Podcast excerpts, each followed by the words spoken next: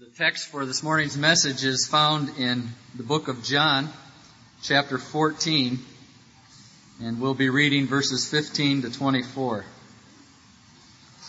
This text brings us to the upper room where Jesus is instructing his disciples one last time on the night before he died.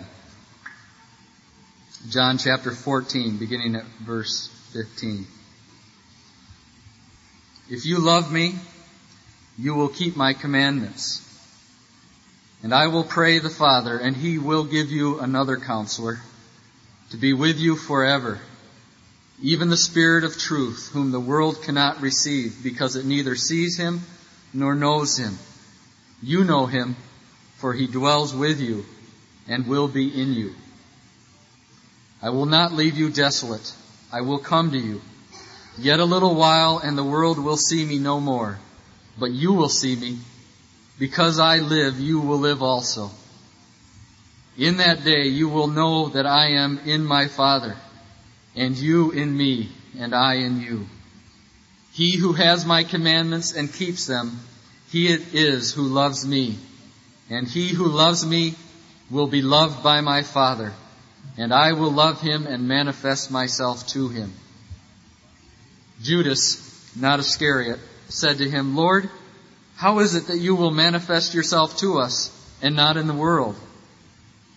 And Jesus answered him, If a man loves me, he will keep my word, and my Father will love him, and we will come to him and make our home with him.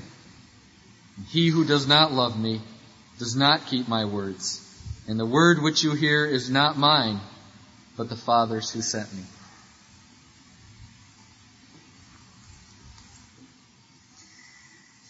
Today's message is the converse of the message from two weeks ago. And I know many of you were not here two weeks ago, and so let me sum it up in a word.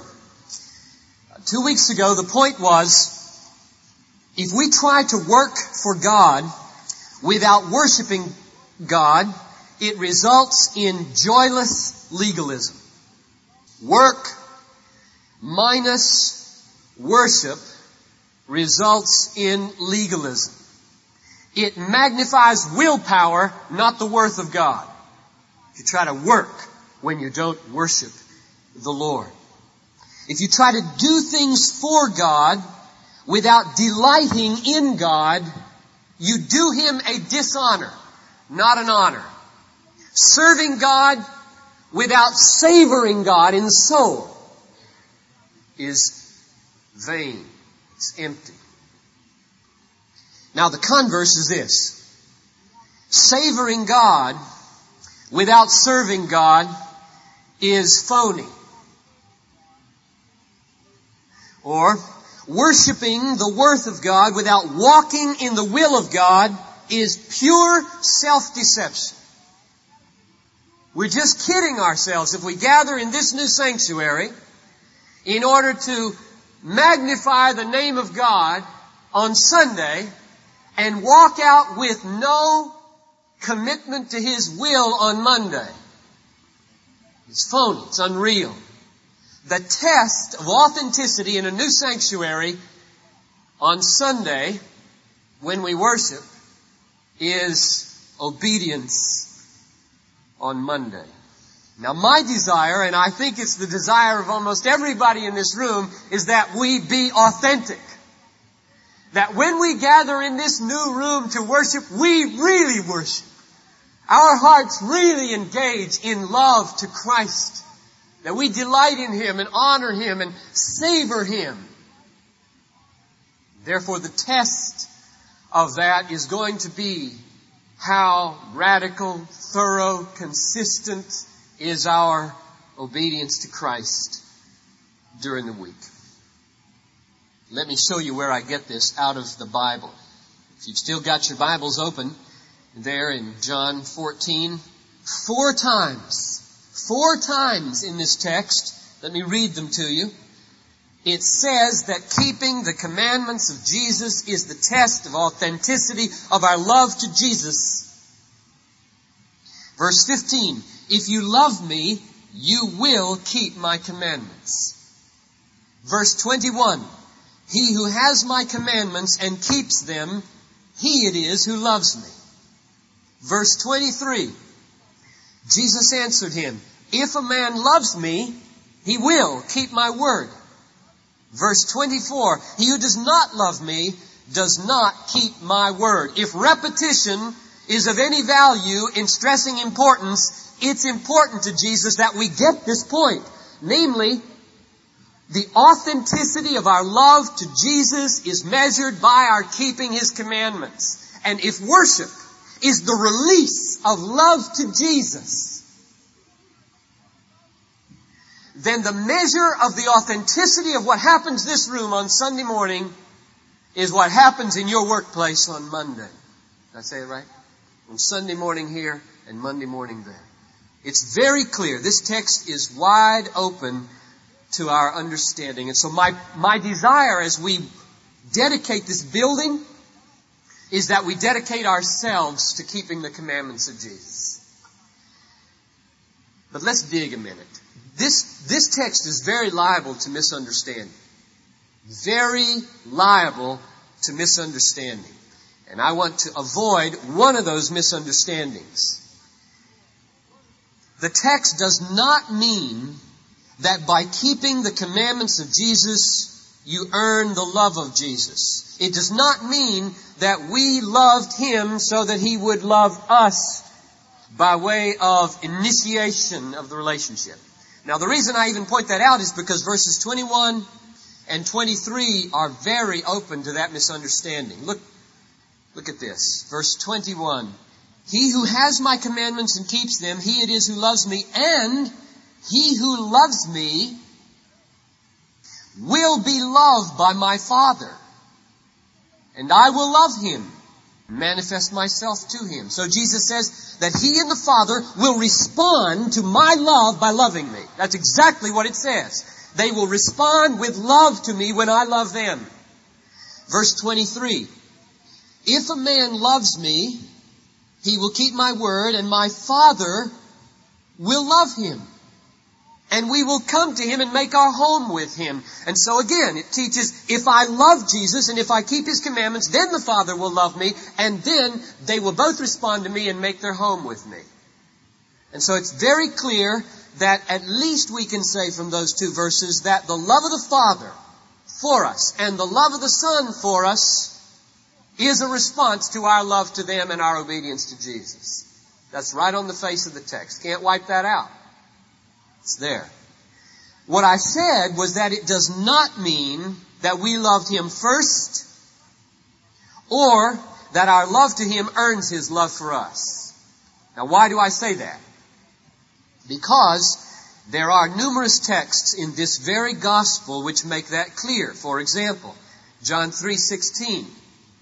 For God so loved the world that he gave his only begotten son that whoever believes in him might not perish but have everlasting life. Now that love was expressed to the world so that the world could draw near to Jesus and be saved. That love preceded any response to God. So I have to say there's some kind of love from God that's coming to me first before I can love Him so that He can respond to my love. Here's another example. John 13, 34. A new commandment I give to you, Jesus says, that you love one another, even as I have loved you, that you love one another. Got it? The command for me now to love you is based on the love that Jesus had for me and modeled on the love that Jesus had for me. You love as I have loved you. So we can't say that the responding love of Jesus to my love rules out the initiating love of Jesus that caused my love and models love for me so that I know how to love. Here's one more. John 15, 9. As the Father has loved me, so have I loved you, Jesus says to the disciples. Abide in my love. If you keep my commandments, you abide in my love, just as I kept the Father's commandments and abide in His love. Two things. Notice two things in those verses. One, Jesus has already loved us before we respond in love to Him. As the Father has loved me, so have I loved you. And then He defines commandment keeping not as the earning of His love, but the abiding in His love. So what can we conclude then? We got two sets of verses. Four times in our text it says that if you love Jesus and keep His commandments, that the Father will love you, Jesus will manifest Himself to you, and they'll come and make their home with you. And we have another set of texts that say the love of God went before your love, the love of Jesus preceded your love. You wouldn't love Jesus if He hadn't loved you first. And the answer is they're both true, and they're not the least contradictory. The love of God moves in on you first. He sent His Son to die while we were yet sinners. Romans 5, 8. This is the love of God. And in moving in on us first, He begins to awaken in us the recognition of all He is for us. Totally satisfying, meeting all our needs, forgiving all our sins, guiding us in the future, giving us eternal life, and He draws out of us a response of love. And when that love rises to Him, He responds to it with more and more manifestations of Himself and abiding presence with us. So, it's not either or. God loved me first, loved you first. But it's true. When you love Him, He responds to you. My love for Jesus and your love for Jesus is folded in the front and the back with His love for us. In the back, it is pushing us on to love Him, and in the front, it is responding and rewarding that love to Him. It's from Him, it's through Him, it's to Him. To Him be the glory. Now back to the, back to the main point, verse 15. If you love me, you will keep my commandments. That is, if you savor me, if you worship me, if you savor me, you'll serve me. If you worship me, you'll walk in my will. That is not a matter of earning anything. That should be clear now from what we've seen. That's not a matter of earning anything. If you will love me and keep my commandments, then I'll come to you, I'll manifest myself to you, I'll live with you. Why? Because you are abiding in the love I've already given you. If you want out, I'll let you go. But if you will abide in it, I will multiply the manifestations of my love to you in the future. Jesus said, I am the bread of life. He who comes to me shall never hunger. That's what loving Jesus is. Never hungry. It's just feasting on Jesus, enjoying Jesus, knowing Him, resting in Him, trusting Him, savoring Him, being satisfied with Him.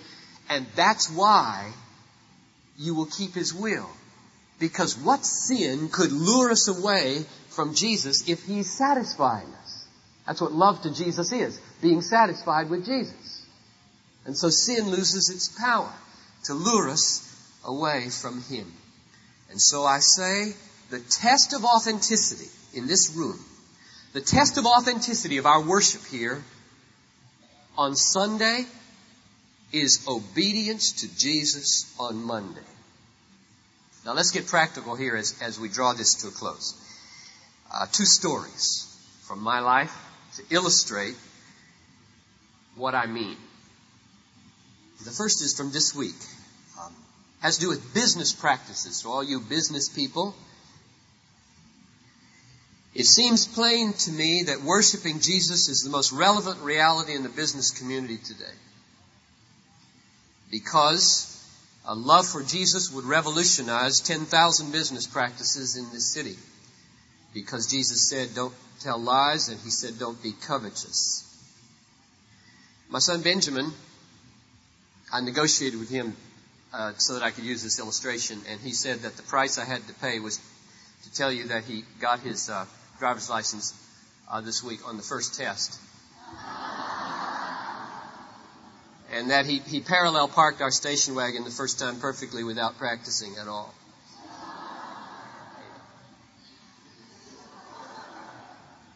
Uh, it's not an irrelevant comment because uh, he's got his driver's license now.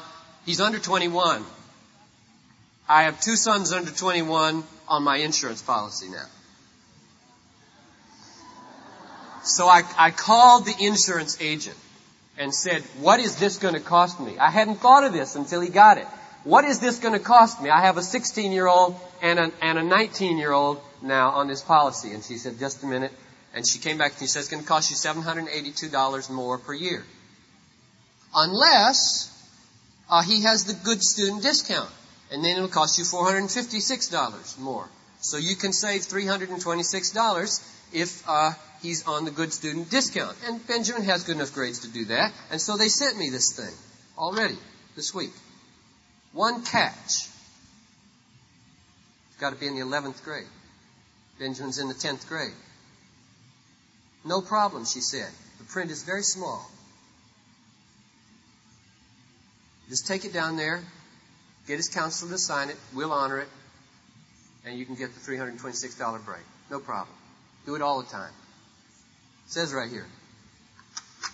The unmarried owner, principal operator under 25 years of age is not less than 16 years of age, has attained at least the rank of junior, 11th grade as a full-time student in high school, or enrolled as a full-time student in academic courses at college university. $326 I could have this year. Just, just take it down there. It's done all the time. Jesus said, Take heed of every form of covetousness, for man's life does not consist in the abundance of his possessions. Do not bear false witness. Blessed are the meek, for they will inherit the earth. Now, knowing all that, if I had taken the suggestion from the secretary of the agent to, uh, and then rationalized, well, the school won't care. The agent doesn't care. I'll have 326 more dollars to pay for this wonderful sanctuary. God's money. And I filled it out and sent it in. And then I had walked in here this morning and lifted my voice and said, I love you, Jesus. I save you, Jesus. I cherish you, Jesus. I love your ways. I love your word. I love everything you are. You are the satisfaction of my soul. You meet every need. Praise you, Jesus. Jesus in heaven would have looked down and said, John, no way, Jose. That's fake. That's phony. I don't like it. It's not authentic. You're turning that new building into a hollow place for the sounding brass and tinkling cymbals of religious hypocrisy. What do you need $326 for when you have me in your integrity? That's illustration number one. And my guess is it stings a lot of you. Hundreds of you have done things like that in recent weeks. There will be a few teams of people just standing here with little buttons on that say prayer team. And I just want to suggest that some of you might need to pray with them and say, I'm sorry, God, cleanse me. I lied to a colleague this week. I filled out a form and said something that wasn't true. I did my taxes wrong. I parked in the wrong place. I'm always doing that. Here's my last story, and, and I'm done. Three years ago, three and a half years ago, I was at Pizza Hut eating lunch with one of our missionaries, Dan Chalmers, under the television back in the corner. And I was struggling with this building and uh, its implication for missions, three and a half million dollars plus, when thousands of unreached people groups have not had the gospel in their own language, have never heard the story of God's forgiveness and His love and His healing and His everlasting life. They've never heard. And Dan was sitting there, a missionary to the Philippines, and I was sitting here and I said, Dan, what do you think? Is it a good investment to pour three and a half million dollars into this building from a missionary perspective? And Dan didn't say anything. Got out his wallet and he pulled out this $20 bill. I saved it. He threw it on the table and he said, go for it. That's my contribution. And I took the bill, it meant a lot to me, and I wrote across it, go for it, Dan Chalmers, May 3rd, 1988. Filed it away. I, I held it up three and a half years ago. I told you I'd show it today. You remember that? So what he was saying is, I'm a missionary. I believe in reaching the unreached peoples with the gospel. And I believe that the authenticity of what will happen in that building will bear fruit in obedience to the Great Commission. That's my confidence in what your vision is. Now, just to show you that God has a wonderful sense of humor in the midst of serious things, I held this up and I discovered that day that it's against the law to deface a U.S. Treasury note. And out of all my 12 years here, there was an agent of the FBI in the service.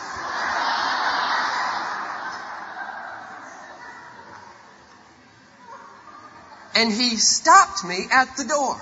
I mean, I was at the door and he stopped. And he looked at me and he said, you know that's against the law, don't you? I said, really? And then he pulled out this card. This is his card. Federal Bureau of Investigations, Charles Moffett, Special Agent. And he said, uh, here. And he turned it over and he said, this is an official pardon for writing on the $20 bill. And then at the bottom, go for it.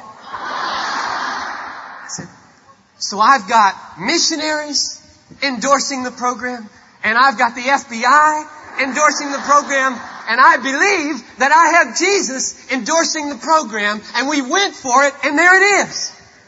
And I praise God.